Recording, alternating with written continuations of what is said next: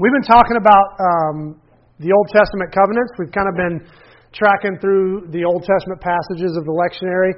We started with the Noahic covenant and talked about God's covenant with all of creation, not to destroy the world like that again, um, and talked about some of the implications that is to us to serve a God who's in covenant relationship with the whole world. And then after that, we moved to the Abrahamic covenant. We talked about how God wanted to bless the whole world, and so He chose a people.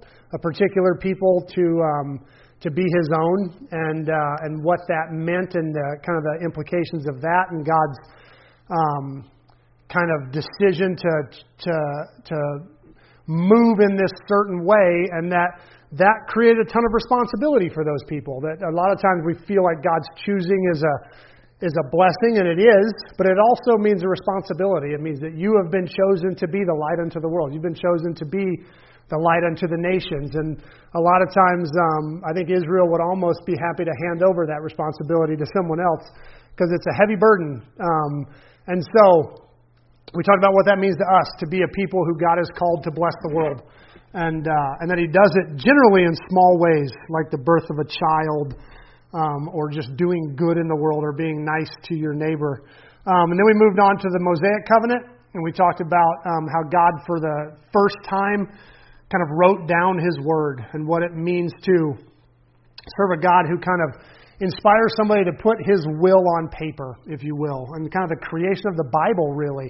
Um, we assume He had ways of speaking to people before that, but this is the first time He kind of wrote it down.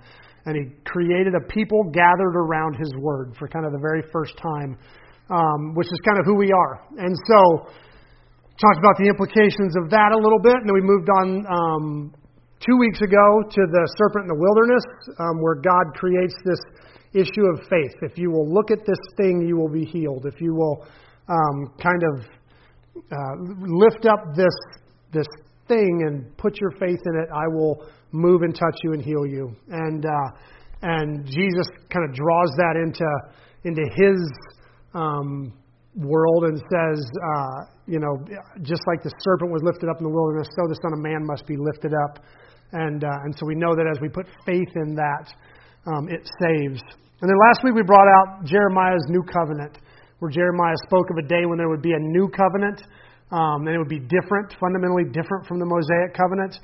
Um, and we talked last week about some of those differences and then some of the similarities, that he uh, primarily said he was going to write His law on their hearts, and it would be this kind of internal Um, dialogue with God, uh, and and that that has some major implications on how we live. That it, it's way tougher to judge people when you can't see inside their hearts, when you don't know what God is speaking to their hearts and how they are interpreting us. And that really, in this new covenant context, um, judging others is not um, appropriate. We can we have the law written on our hearts. We can judge ourselves. We can judge our own behaviors. Is this right for me? Is it wrong for me? Should I do this? Should I not do this? But I can't look at someone else and say, should they do this? Should they not do this? You have to stop doing this because I can't see what God has written on your hearts.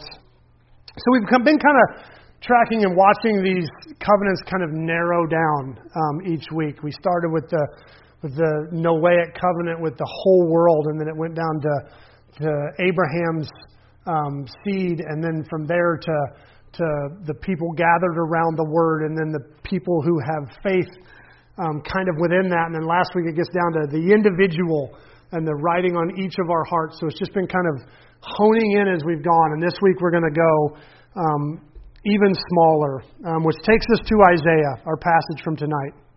And I think what we're going to do is we're just going to kind of um, pull out some of the details um, through this passage as we go. So it starts with this: the Lord God has given me a tongue, uh, the tongue of those who are taught, that I may know how to sustain with a word him who is weary. Morning by morning he awakens, he awakens my ear to hear as those who are taught. So this is Jewish poetry. We talked a few weeks back now about Jewish poetry and how it's a structural poetry, not a lyric poetry. So it doesn't necessarily rhyme or even sound pretty. It's almost to be viewed rather than heard. Like it, and so there's a, a lot of structural differences. I don't want to go super deep into this one, but it uses a lot of repetition. And this one does kind of have it because it kind of has this, there's a, a set structure where the, the main point goes in the middle, and then you frame it on both ends with, um, with, with a saying that repeats. And that's kind of what happens here. But this to me is a beautiful picture of Emmanuel, of the incarnation, of Jesus becoming human.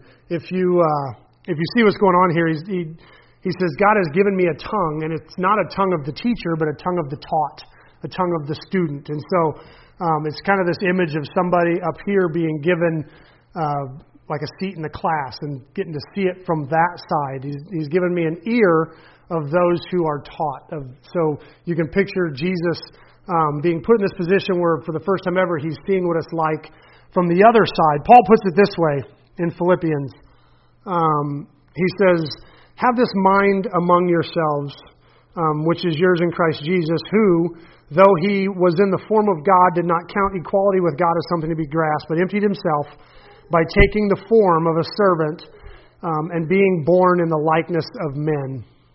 So Isaiah, Isaiah kind of sees this moment where Jesus, Um, being in an equal position with God, being the divine, takes on humanity. Like he kind of steps down from this place to see what it's like in the other place. And and it's uh, and this movement is huge in our faith because it's a movement toward.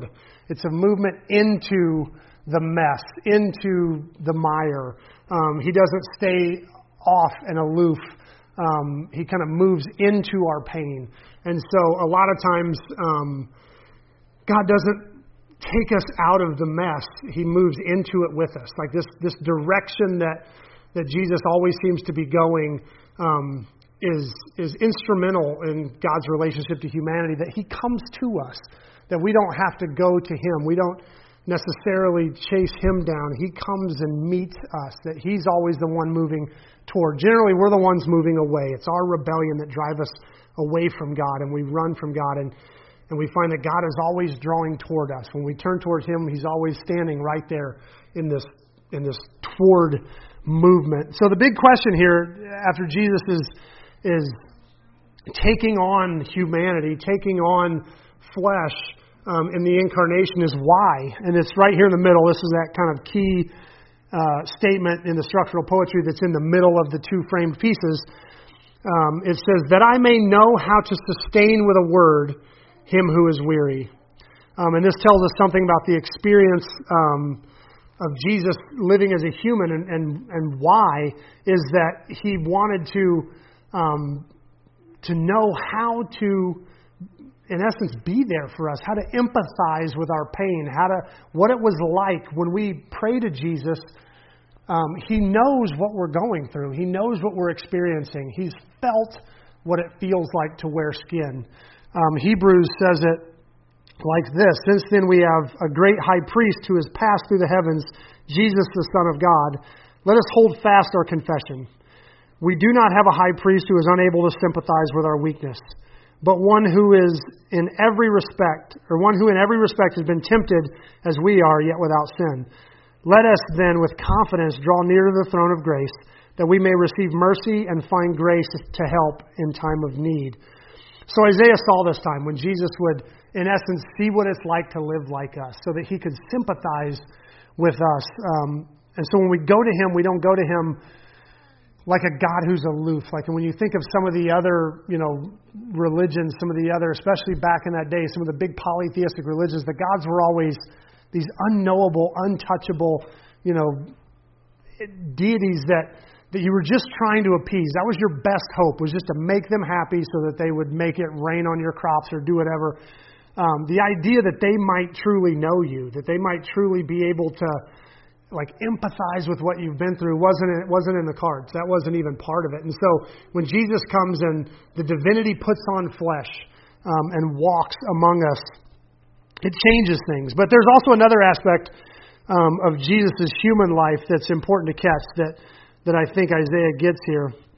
It says, the Lord God has opened my ear, and I was not rebellious. I turned not backwards. And this is kind of interesting because, um, and we're going to spend a little bit more time on this later, but um, we've got a tendency in, in the Christian faith to think that um, that really Jesus could have been born and died, and that was really all we needed. Like those are the two key elements. And, and we kind of we kind of do that with Advent and Lent a little bit.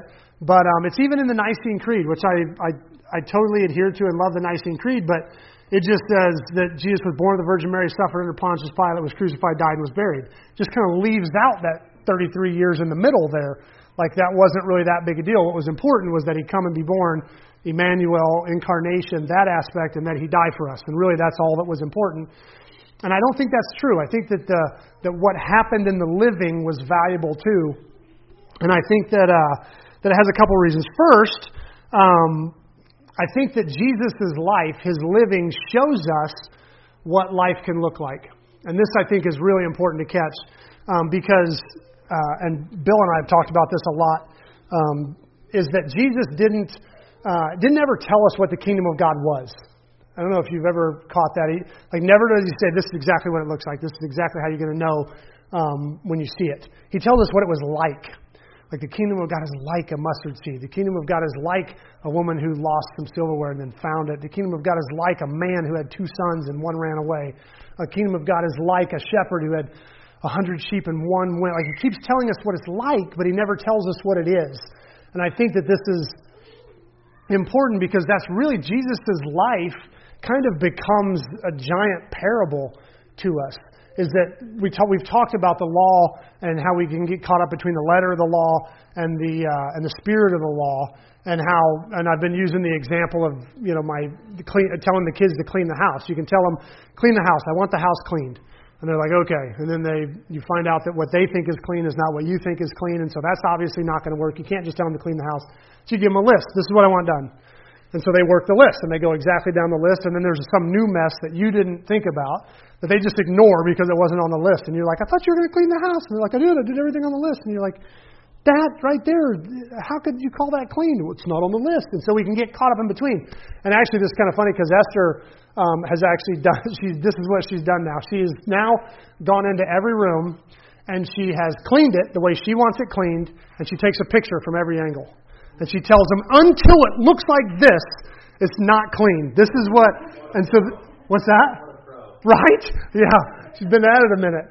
So, uh, so yeah, she so she gives him a picture, like, and until and so now, um, and this is one thing I love about phones is because one of the challenges we have in getting our house cleaned is is uh, is we can't we can't physically go check every time. There's not time. You know, is your room clean? Yep. And you got to walk all the way downstairs and look. No, it's not. You didn't pick that up. There's not enough time for that. And so Esther started going. They come in. Hey, all my children are done. Can I go do something? You're like, you hand them the phone. Take pictures. And so they run out and they have to take pictures of all the rooms they cleaned and come back. And if your picture doesn't look like my picture, it's not clean yet. And so, in a sense, that is what Jesus' life becomes. Because the scripture can be confusing. And there are passages when if you really hone in on a passage, you might not even like God. Like, God can tell you to do things and you're like, man, God was a jerk in that passage. I don't even know that... That, that I get that, or how does that fit with this? And you know, and, and we can get lost, and, and you can find a handful of verses to back almost anything you ever want to do in life. If you just kind of pull them out of context, you can use them to defend almost anything. And the beautiful thing about Jesus' life is whatever interpretation you come up with, whatever you go and you study, and this is what you see, you can look and go, does it come out looking like this?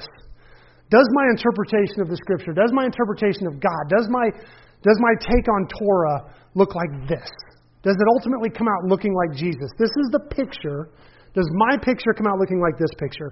If you come up with an interpretation of something in the Old Testament or something from some passage of scripture and it doesn't look like Jesus, then you just got it wrong. You got to go back and work it again because it's not clean yet. It's not this. It's not if it's not a person who who.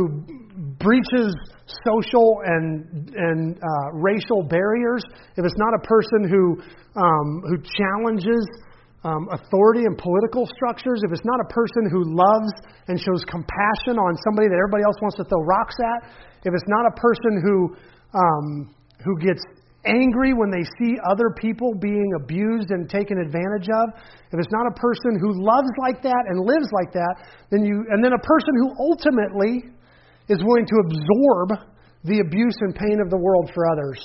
If that's not the picture you come up with, then you got the picture wrong. Then you got something wrong. Then, then something in your understanding of the letter of the law or the spirit of the law didn't fully match up because Jesus gave us a picture. He lived it so that we could see what it was supposed to look like.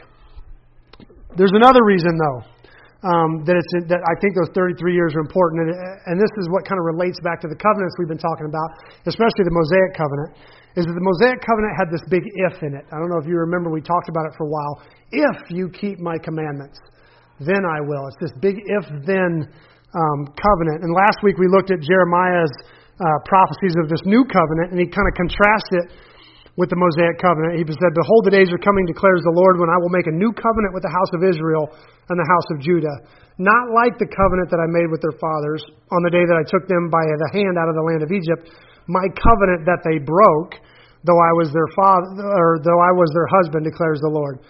So Israel broke that covenant; they didn't keep it, and so so there's something um, uh, there's something challenging when you have a God who is faithful to his covenants even when we're not, and the people who are not faithful to their aspect of the covenants, this big if-then. Um, and so you, you you get stuck wondering, so what, what happens in that case? And many of the Jews just assumed that they hadn't broken the covenant. They just assumed that they lived, I mean, I'm always thunderstruck when the rich young ruler comes to Jesus and says, "What do I do to, to get into heaven?" And he says, "Well, keep all the commandments." And he goes, "This I've done since my youth." Like, just assumes that he's actually done perfect up until then. But uh, but when Jesus shows up, he starts to preach and teach about um, you know the the true understanding of Torah, and he starts to say you you count out your herbs and you miss the weightier matters, these huge things like justice and mercy that were all through the Torah, and you're not stressing those at all. And and he starts to show that you know. You don't have to stone people when they mess up. And it, and it leaves people wondering, so so if this is what it looks like, then what happened to that covenant? Like, is that covenant done then? Is, is it just trump that one? Is that one just no longer any good? Is it wiped away? Like, if, if this is what it looks like, then I, I assume we don't need that one? Um, until Jesus adds this. He says, "Do not think that I have come to abolish the law or the prophets. I have not come to abolish them, but to fulfill them. For truly I say to you, until heaven and earth pass away, not one iota, not a dot um, will pass away from the law until it's accomplished." So Jesus um, didn't come to get rid of those things or trump those things, but he came to fulfill them, to personally fulfill them. Um, so here's a Jew standing kind of in this huge if of the Mosaic covenant, and he fulfills the if. He fulfills the if you will, then I will. So Jesus, Um, kind of in his person, uh, fulfills this this covenant, which I think is poignant when we look back at this line uh, by Isaiah, where he says, um, "It's uh, the Lord our the Lord the Lord God has opened my ears, and I was not rebellious. I turned not backwards." So he kind of stands unique amongst the people as the one who didn't um, turn away and break the covenant. I did not break the covenant. Kind of which brings us probably to the most unique element of Isaiah's writings, um, and that's how clearly he saw the Messiah. Um, and this is this is kind of um, what Isaiah is known for. A lot of people call Isaiah, the book of Isaiah, the fifth gospel, because he seemed to have such a clear picture um, of Jesus as the suffering servant that most of the um, prophets missed. Uh, most of the prophets talked about, and we talked about this last year, most of the prophets were expecting a Messiah, but they were expecting this big um, military and political leader. Um, that's what they came to know as a Messiah, um, was these people who would come and slaughter the enemy. And we actually, uh, Palm Sunday, we talked last Palm Sunday um, about some of the metaphors that occurred on Palm Sunday with the palm branches, and the people were screaming, "Hosanna, Hosanna, blessed is he who comes in the name of the Lord," which comes from a psalm where the, the key figure in all these psalms is, "And in the name of the Lord, he will crush them." Like, it's this almost violent, uh, they were expecting the Messiah to come, and when he would come in the name of the Lord, he would crush the enemy. It would be this kind of devastating um, military victory in this context over Rome is what they were hoping for. Um, and then they took off their cloaks and laid them in the street for Jesus to pass over. And the last time Israel had done that was with Jehu, who had killed, I think we did a body count. It was a couple thousand maybe people in, in a, basically a month period of time to free Israel from bondage one time. And, and so he was, uh, and it was brutal. Like, when you read it, it sounds harsh. It's like mafia stuff. Like, and, uh, And I mean, and he got such a reputation of it that he, when he rode up on Jezebel, she was calling down insults from the from the wall. And he looked at her servants who were standing right next to her and basically like, if you'll just throw her over, we'll spare you. And they tossed her over, and she died when she hit the ground. And and yeah, it was uh, so like he just and so he just this violent um, deliverance. And then uh, the last was the palm branches. Um, that they were waving, which comes from the, the Feast of Tabernacles in the Old Testament, which is a celebration of the deliverance from Egypt, which, you know, was this this huge event where thousands and thousands, maybe millions of Egyptians were were killed. And so their understanding of Messiah was this um, kind of warring, bloody um, victor that was going to come in and physically free Israel from, from Roman bondage. And Jesus rides in on a donkey, and he and he and he draws on this one reference from Ze- uh, Zechariah where um, it says that, you know, your king will ride in on a donkey, the fall of a donkey, and then the very next verse says, you know, he'll he'll take the sword from Israel and and uh, and make peace with the nations. So Jesus chooses this messianic metaphor that is uh, that it's a metaphor of peace and a metaphor of love. And the people caught that what he was saying. They caught that he was saying that this, I'm the Messiah, and they caught that part. But they responded with this, like, "Yes, bless, save us now! Blessed is he who comes in the name of the Lord," um, which explains why, in basically one week's time, when he just comes in peacefully and turns himself over, the people flipped on him. They were like, "This is not what we were expecting. This is not the Messiah we were looking for." And so that's that's why, in such a short period of time, you can see this kind of flip from the people. But um, but Isaiah, Isaiah um, didn't see that Messiah. Most of the other prophets did. They saw this big kind of victorious uh, Messiah. Isaiah saw a different Messiah. Isaiah, um, and he kind of stands unique in the Old Testament, is the one who really saw the suffering Messiah. And uh, and we'll kind of catch it here um, a little bit. He says, he says, I gave my back to those who strike, and my cheek to those who pull out the beard. I hid my face from disgrace and spitting, or I hid not my face from disgrace and spitting. But the Lord God helps me, therefore I have not been disgraced. And so this is, like, there's a lot of things that Jesus did that fulfilled prophecies that he could have known about the prophecy, and he could have chosen to fulfill it kind of on purpose. But somebody ripping out your beard and spitting on you, like, some of this stuff that Isaiah saw is in, is incredibly detailed. Um, and it's stuff that nobody could have, like, made happen. It was just a, an amazing prediction um, uh, that Isaiah kind of made concerning this Messiah. Um, and what's interesting here is that this person Isaiah is referring to um, says, the Lord God helps me. Um, therefore, I have not been disgraced, which is interesting because to a to a Jew, to kind of a Jewish theology, if you're not being blessed, if you're being abused like this, well, then God is not with you. Like, the way you know God is with you is because you are um, victorious, and that's it was just it's kind of standard. I mean, and not that you can't see a different approach in, in in the Old Testament, but that was just kind of the standard take, is that the way you know God is present is that you are victorious. And when you're not victorious, then God is clearly not present. So here's this suffering servant who is clearly not victorious. He's being abused, as a beard ripped out, he's being spit on, and yet he says, God is absolutely with me. I've not been disgraced. Which would have called into question um, some of the some of the theologies of the day. But even in the midst of this torment, um, uh, Jesus knows that he hasn't been abandoned, that, or this suffering servant, this Messiah, knows he hasn't been uh, abandoned because he's kept his part. He's kept his if in the if-then, that he's done what he was supposed to do. And this shows up even more in the, as the passage continues. Therefore I have set my face like a flint, and I know that I will not be put to shame. He who vindicates me is near. Who will contend with me? Let us stand up together. Who is my adversary?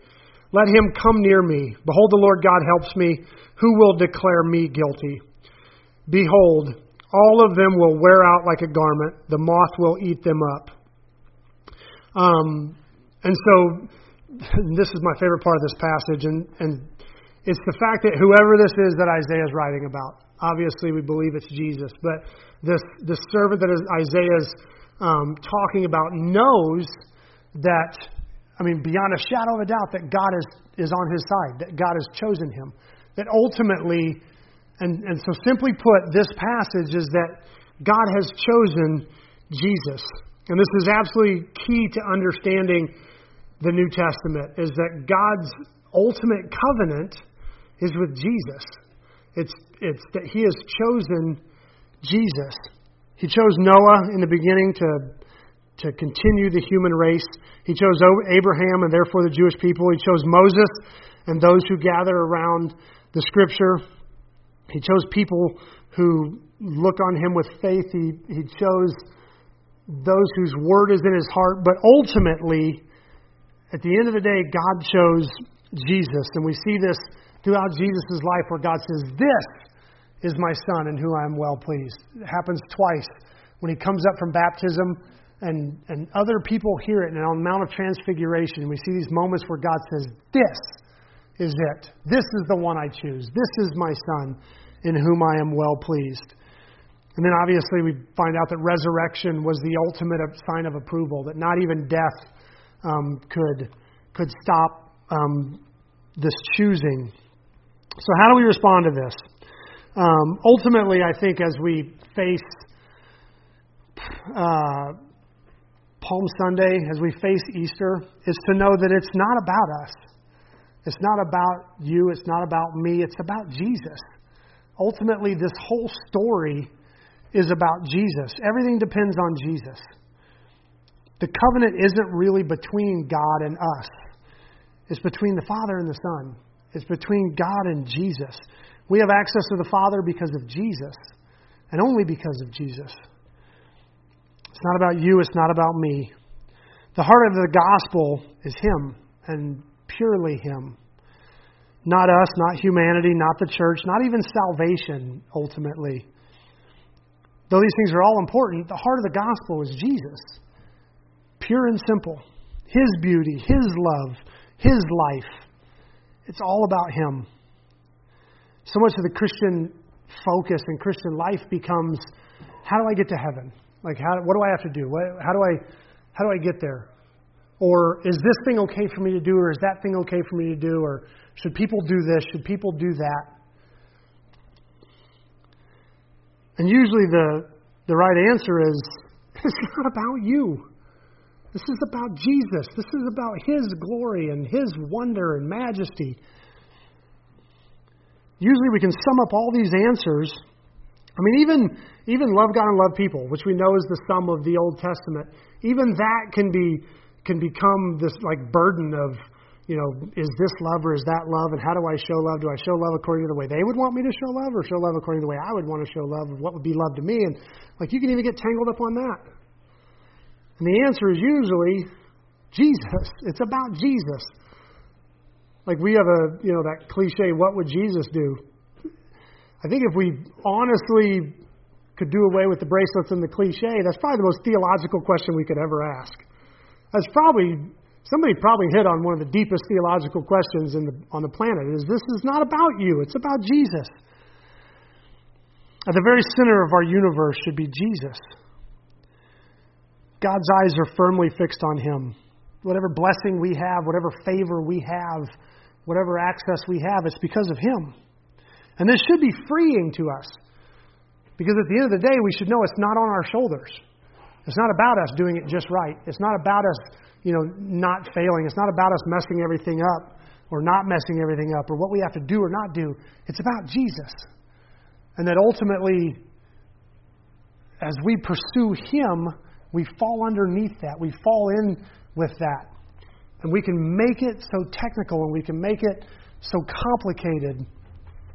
And the truth of the deal is, it's all about him. It's, um, I had a kind of a word picture, which is poignant right now because Bill, a good friend of mine, is going through some business stuff, but it's, we have a tendency to, uh, to treat Scripture and treat our relationship with God like an operating agreement, you know, in a, in a business, you know, which... which uh, ultimately you never, ever use an operating agreement until something goes wrong. I don't know how many of you guys are in business, but or a contract or anything. Like, how many of you, like, uh,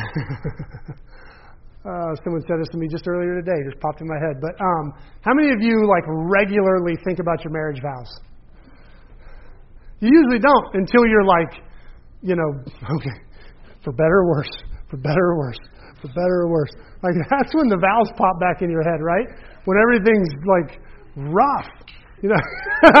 Yes, people get throwing elbows over here. Um, and so that like. Jesus, we have a tendency to think of our salvation that way. Like it's this contract, this hard-written contract that we refer back to and, and we try to work out the fine details and the fine print and did I say everything I was supposed to say? Did I do everything I was supposed to do? And we get caught in these questions of, of you know, were you baptized? Were you not baptized? And if you were baptized, were you dunked or were you sprinkled? Because that matters. And you know, we and we get all tangled up in these fine details.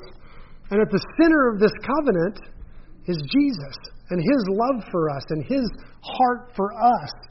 We didn't. We don't. We didn't choose Him. He chose us. That He wants us and gave Himself for us. And I don't want to like confuse this with self-denial or self-flagellation or something, like we don't matter in this whole equation, because that's really, once you get into that, it's it's just kind of a passive-aggressive way of of self-worship. I think you know usually when we get too into into thinking our our problems don't matter to God, you know, blah blah. Because I because I don't think that's it either. I mean, I have I have this tendency. I've had three times in my adult life where I didn't know how to get out of a situation, and I dreamed it.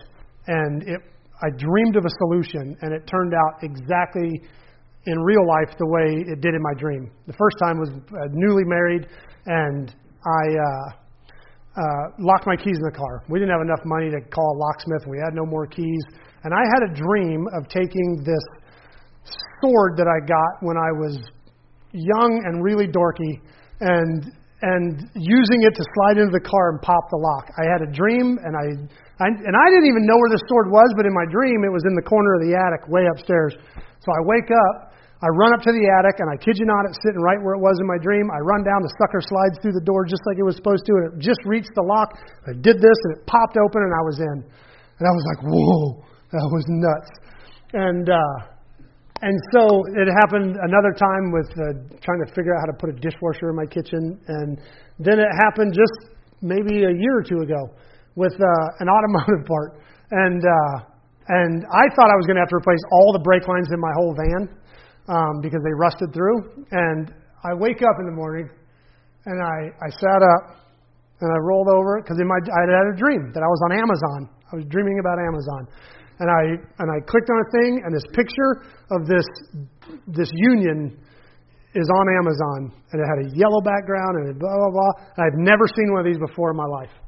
And I wake up, and I, I get my phone, and I open the Amazon app, and it, the phone's too bright because it's still dark, and I, I just kind of search for a keyword, and I kid you not, the yellow background and everything, the picture pops up, and it's a break thing, and I turn off my phone, and I said a, an explicative, and my wife says, what? And I was like, ah, God just gave me another dream, and, and, uh, And and she said, about what? I said, the the the van brakes.